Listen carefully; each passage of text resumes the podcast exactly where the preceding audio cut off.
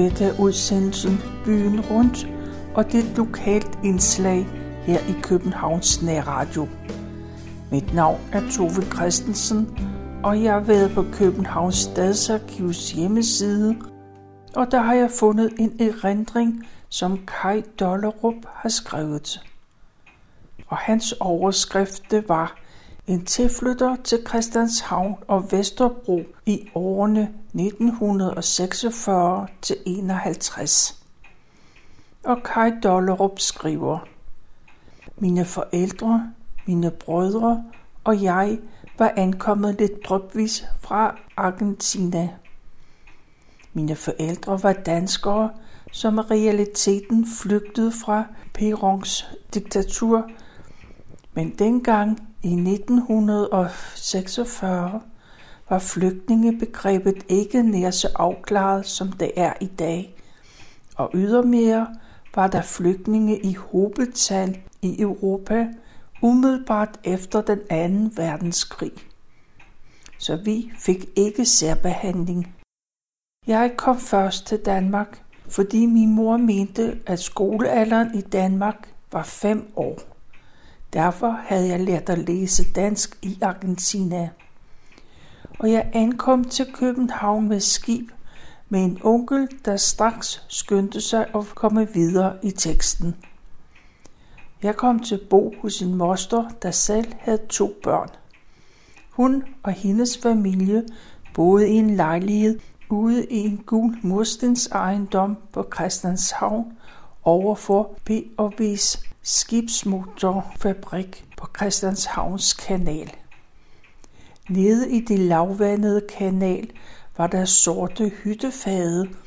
Det var bådformede sorte trækasser med mange huller i, hvor man kunne se fangne fisk svømme frem og tilbage, inden de blev taget over til fisketorvet ved Gammelstrand eller på Højbroplads, hvor de blev solgt af de råbende fiskekoner. Jeg blev, som min mor havde bedt om det, sat i skole i første klasse i Christianshavns skole i en alder af 6 år. Det tog mig ikke mange dage at finde en god ven, som tog sig af mig. I bagspejlet er det nemt at se de to, der faldt uden for den normale klassemønster, de måtte finde sammen. Drengen med den enlige mor og drengen, der kom fra en fremmed land.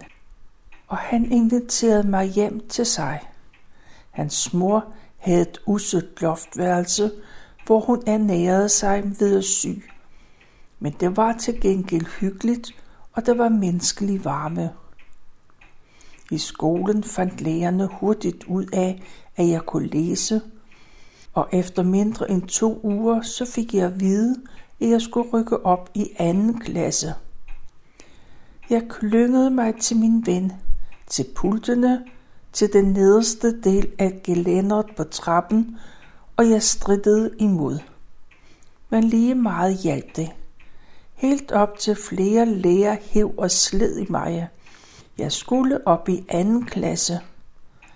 Jeg fik ikke noget forhold til den nye klasse, men blev ved med at komme hos min ven fra første. Onkel Åge var blevet gift med tante Vera, og de boede i samme ejendom som vi.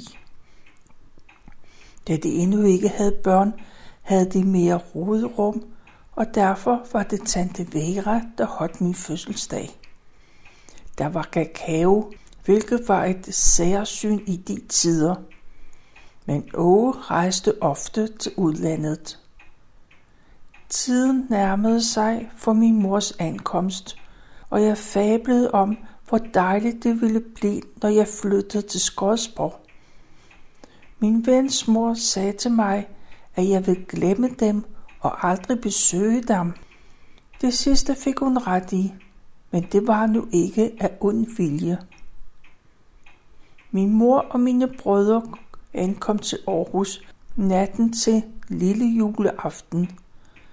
Jeg var blevet for længe hos min ven, og da jeg kom tilbage, så fik jeg besked om, at min familie var kommet, Og men som straf for ikke at komme lige hjem fra skole, så blev jeg flugs sendt i seng. Næste dag, juleaftensdag, blev jeg forenet med mine to yngre brødre og min mor hos vores morforældre i Skodsborg. Vi fejrede jul, som jeg beskrev det fem år senere. Jeg skrev, Robert fik mandengaven, og derefter kom vi ind til juletræet.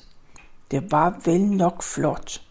Så sang vi en del salmer og fik derefter julegaverne delt ud. Robert, Louis og jeg fik en slæde, blandt andet. Det fremgår også af et brev, jeg sendte til min far om julen. At vi havde en mangel på brændsel til varme, så vi gik altid varmt pakket ind. Det var en stor omvæltning, at de var kommet. Det, der stod tydeligst i min erindring, var, at min mor var en fremmed kvinde, som jeg ikke kendte. Der var sket for meget. En af dem var, at jeg allerede ved min ankomst til Danmark, da jeg første gang talte med mine kusiner, der kunne jeg høre, at mit sprog var anderledes. Den store udvandring til Argentina havde været fra i 1900 til 1920, og sproget i den danske koloni havde ikke fuldt udviklingen i standard dansk.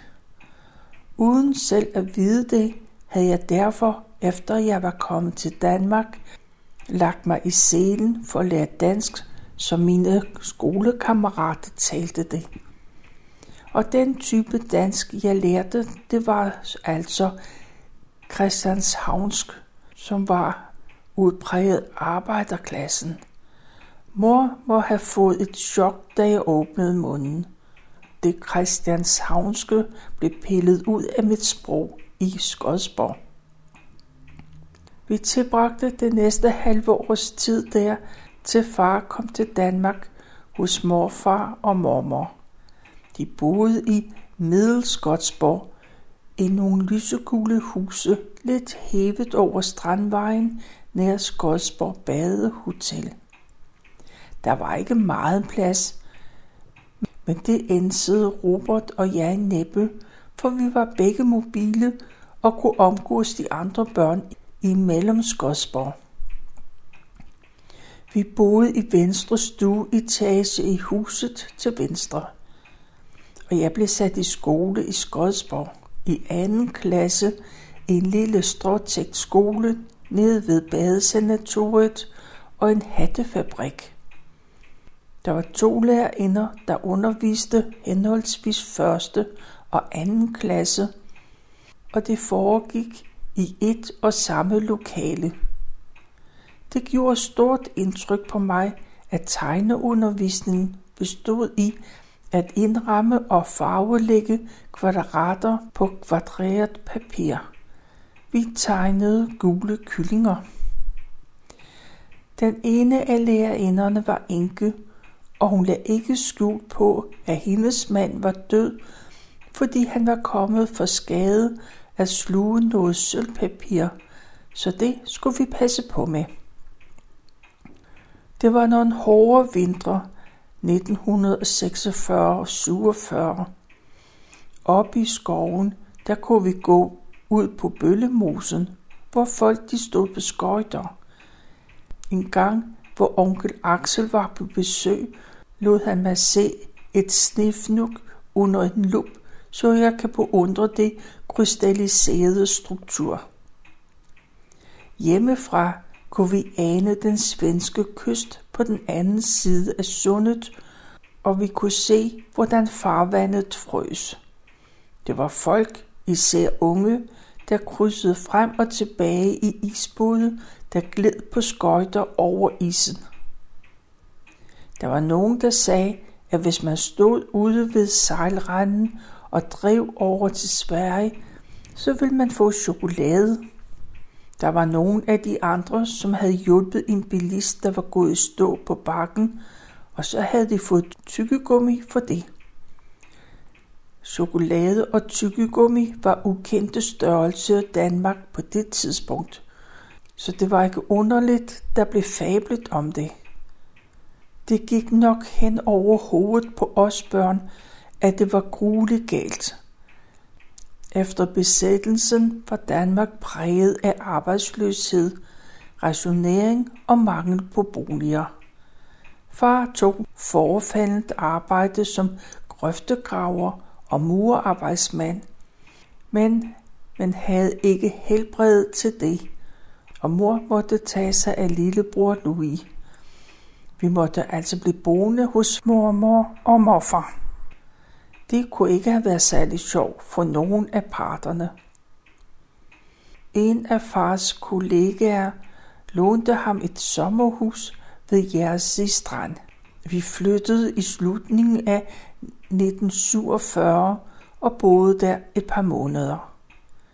Sommerhuset var slet ikke isoleret og var med Roberts ord pissekoldt. Der var ingen elektricitet og kun petroleumslamper. Så i januar 47 blev jeg anbragt i en af Røde Korsets børnehjem i Klithuset. Det havde selvfølgelig haft noget at gøre med, at onkel Ove var generalsekretær for Red Barnet. Men der blev ikke gjort forskel på mig og de andre. Og heroppe var der kun 20-30 danske børn, som spiste i en hvidligt stor spisesal og sad på ræd og række. Det havde jeg ikke prøvet før. Når jeg ser tilbage på disse første år, er det med blandede følelser. Det var slemt ikke at have et fast hjem, og det var et spørgsmål om mulighed for at fungere som en normal familie. På den anden side så kom jeg til at opleve den danske natur, især de danske kyster som barn i solskin og leg, i al den skønhed og ro.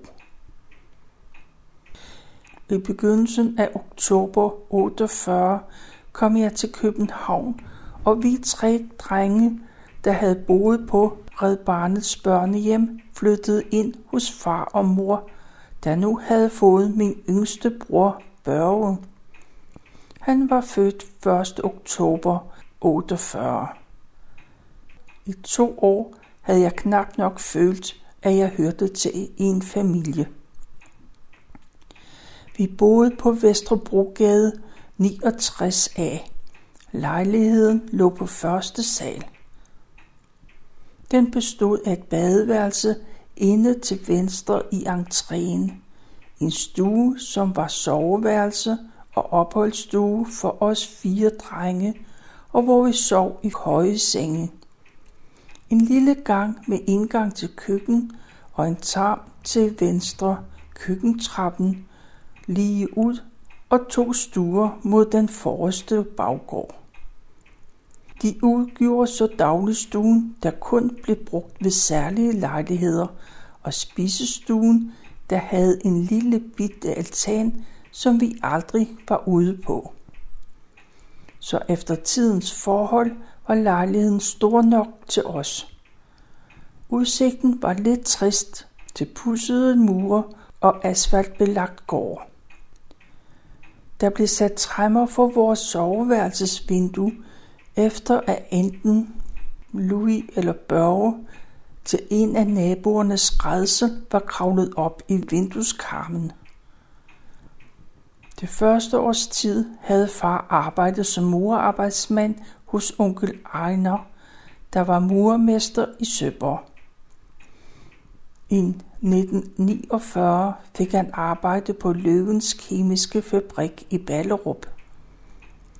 Det var en lang cykeltur for ham, men arbejdet var sikkert, og han tog en aftenuddannelse til laborant. Mor var vikar ved Københavns Kommune og fik efter nogen tid en stilling som fast vikar på Katrinedalsskolen hvis leder Margrethe Nordentoft var kontroversiel, dels fordi hun var kommunist, og dels fordi hun havde fået en datter uden at være gift og gerne vedkendte sig det. Det var mor ret så begejstret for. Vi blev sat i skole på Ny Carlsbergvejens skole, der godt nok lå lidt langt borte, men efter hvad mor havde spurgt sig til, så var det den bedste skole i kvarteret. Robert kom i første klasse, og jeg kom ind i tredje, selvom jeg reelt kun havde gået i skole i et år. Vi kom i fritidshjem inde på Vartov ved Rådhuspladsen. Louis var der hele dagen på lille afdelingen. Efter skoletid tog Robert og jeg sporvognen derind og drog hjem igen med Louis i vores varetægt. Der var rart at være, og vi lavede bastarbejder, for der var ikke de store muligheder for udendørs aktiviteter. En gang, hvor vi var på vej hjem, det var i 1951, så stod vi ved Rådhuspladsen, hvor Winston Churchill havde holdt en tale for en begejstret mængde, og heldet ville, at vi stod nær den rute, han benyttede, da han tog derfra, så vi så hans ansigt et glimt. Udover apostlenes heste var sporvogne vores forbindelse til omverdenen i København. Sporene lå midt i gaden, og sporvognene gjorde holdt ved deres stoppesteder, hvor alle passagererne som myldrede ud og ind, og cyklister og de få biler, der var dengang, holdt pænt stille. Når alle var ombord, trak konduktøren i snoren, der hang under loftet, så det lød et ringlende klimt, og vognen satte sig i bevægelse igen. Når stangen hoppede af den elektriske ledning over vejen, var konduktøren ude og sætte den på plads. Først skulle han hive den svirpende stang ned, så klemme den forsigtigt ind på elledningen igen. Og når de forskellige sporvogne skulle køre væk fra hovedruten, skulle der skiftes spor manuelt ved at sætte en lang stang i sporskiftet. Der kom selvfølgelig skidt og snavs i skinnerne, men det kunne ordne. Men det ordnede nogle mænd med en sporvognsskinne skidtskraber. Og det er et ret langt ord. Man kunne købe en såkaldt lige ud, som betød, at man kun kunne køre en og samme linje eller en omstigning, der gav mulighed for at skifte til en anden linje. Konduktøren klippede omhyggeligt hul i en omstigning, så det fremgik, hvordan man ville rejse. Robert kom ikke altid med til Vartov. Han var blevet venner med mange af sporvognsførende på linje 6 og kørte ganske ofte flere gange dagligt med på hele strækningen mellem Ryparken og Enghaveplads og det var op til Robert og mig at sørge for, at lillebror Louis kom vel med og af sporvognen. Om aftenen kunne man se på sporvognens lygter, hvilken linje der nu kom, når de man stod og ventede på den. Linje 6 havde to blå lygter. Den kørte ad Vesterbrogade og var den vigtigste for os. Vi var meget vant til at skulle klare os selv alene, og det vagte åbenbart opsigt. Omkring påsketid 1949 var der en notits bag på Berlinske Tidene, og overskriften var Morgensmil. Der stod, de var tre små drenge ude på farten med to store pakker i brunt indpakningspapir. De to var en 5-7 år og i grønne svitters den tredje var en lille bitte på tre med rød nissehue. De stod på en af rådhuspladses sporvognshælder og så sig om. Men ikke rådvildt. Åh oh, nej, saligt. De diskuterede lidt med hinanden. Så læste de sig grundigt igennem sporvognsskiltene. Voksne smilede venligt omkring dem. Man var parat til at hjælpe og forklare. Men det var skam ikke nødvendigt. De drøftede sagerne lidt imellem sig igen, og pludselig pegede den ene over på den anden helle. De skridtede målbevidste over med den lille nisse imellem sig og hver sin store pakke under armen. De så omhyggeligt efter trafiklyset og rødt og grønt lys. Derover læste de sig atter gennem et skilt, og så var de tilfredse. Roligt stillede de sig op og ventede på den rigtige sporvogn. De skulle nok klare sig godt i verden, de unge mennesker. Og det var citat slut. Journalisten havde set os, da vi skulle ud til Red Barnet på Christianshavn med to pakker aflagt tøj, og vi skulle skifte fra linje 6 til linje 2 på Rådhuspladsen. Vi kom ofte på Red Barnet, hvor vi havde en særlig veninde i den ældre fru Hallander, der som regel havde tid til at snakke med os.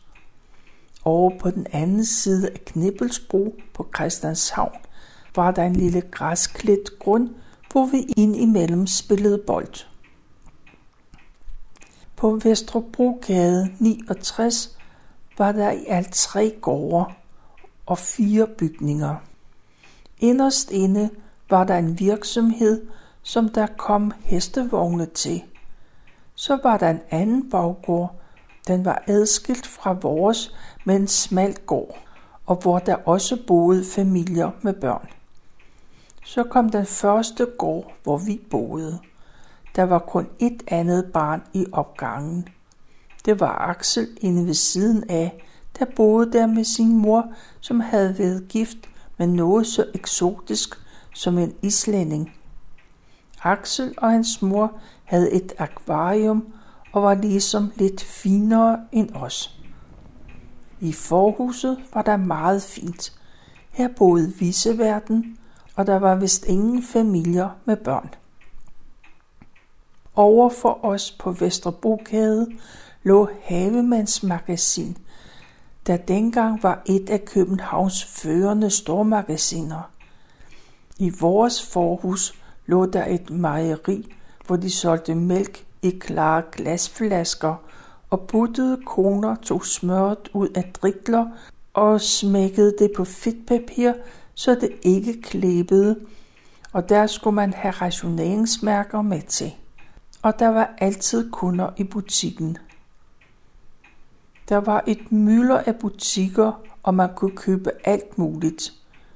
Der var slagterbutikkerne med slagter i bowlerhat. Det lå tæt på Værnedamsvej, hvor der også var urmager Nielsen. Han var lille og pukkelrykket og var venlig, og ofte inviterede han med op for at se, hvordan han reparerede ure. Der var varmt og underligt og rart oppe hos ham. Lidt nede i Dannebrogsgade, der lå der et skomarværksted med en flink skomar. Og lige på hjørnet lå Saxogade, hvor der stod et stort stentrus, som kuskene kunne poste vand op i med en håndpost. Så hestene, der trak vognene, øh, der kørte på trehjul, de kunne få noget at drikke. Der lugtede af hestepærer på den brolagte gade. Om sommeren, når det var varmt, kunne man se alle vinduerne i Saxogade blive smækket op og stå ret ud fra bygningerne som aflange hvide firkanter. Folk skulle jo have luft i de indelukkede lejligheder. Jeg var et par gange inde på baggårdstrappen og blev slået af den gennemtrængende lugt af hvidkål, der var udpræget fattigmandskost og i øvrigt var ganske sundt. I Svensgade var der en politistation, hvor vi henvendte os, hvis vi havde fundet en punkt på gaden. Vi havde fået indprintet, at vi selvfølgelig ikke skulle bede om findeløn. Men engang var det nu betjentene, der havde fundet Louis og lokaliseret ham hjem. Inde bag skydebaneselskabets hus, var, der var skydebanehaven. Det var den eneste grønne plet på Vesterbro. Der var der en legeplads med en ægte om en afdanket fiskekutter, der på sine gamle dage på landjorden kun fik små fisk ombord. Og for enden af skydebanehaven var der en mur fra 1880'erne, der kunne skærme skydebanebrødrene for dels at se arbejderklassens armod og beskytte samme underklasse mod vildfarne kugler fra brødrenes bøsseskud.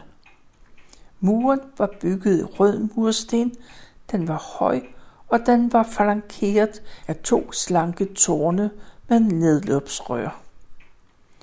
Robert og en af hans venner havde fået den brillante idé at kravle op ad den. Vennen kom ned igen i god behold, mens Roberts nedløbsrør knækkede, så han måtte have sig fast i tagranden, til brandvæsenet kom med stiger for at få ham ned. Han blev afleveret til far og mor af politiet, som ydermere gav besked om aldrig at dukke op i skydebanehaven igen. Der havde nu været en generalprøve en uges tid før. Da mor stod i køkkenet og lavede mad, så bankede Robert på ruden udefra, hvor han hang i nedløbsrøret. Og så blev der lagt i kakkelovnen, og far og mor havde troet, at nu var den hellige gral vel forvaret. Det var nu ikke noget rigt kvarter, og det var ikke noget rig periode. Der var i hvert fald en gang, hvor jeg blev taget med til Matteusgades skole til uddeling af rationeringsmærker. Vi fik lommepenge, som vi skulle holde nøje regnskab med i en regnskabsbog, som blev underkastet en kritisk granskning. Et par gange blev der penge nok til, at jeg kunne gå i biografen. Det lå nede i Istergade, nær ved skydebanehaven. Der så de andre drenge og jeg en sort-hvid film om en superman, der sagde svam hver gang han skulle have overmenneskelige kræfter. Det efterlignede vi så, uden at nogen af os blev stærkere af den grund. Jeg hang mere i bøgerne, tyder mig igennem Ingemanns historiske romaner i uforkortede udgaver og lånte bøger på biblioteket. Blandt andet genlæste jeg de tykke udgave af Jules Verne's to års ferie og fik et fælt chok ved at finde ud af, at de friske drenge i bogen var franskmænd og slet ikke danske. Jeg tog sjældent del i løjerne i gården, muligvis fordi jeg blev drillet med, at jeg havde briller og derfor var en brilleabe. Mor havde engang overværet en time, som forældrene havde været inviteret til, og der havde hun lagt mærke til, at knippe øjnene sammen, når lægen skrev noget på tavlen. Hun var selv nærsynet og havde lagt to og to sammen, så jeg var røget til øjenlægen, og der fastslog han, at jeg var nærsynet, og han foreskrev, at jeg skulle bruge briller. Det her, den var første del af Kai Dollerups erindringer, men jeg fortsætter med dem i næste uge. Du finder erindringen i dens helhed på Københavns Stadsarkivs hjemmeside.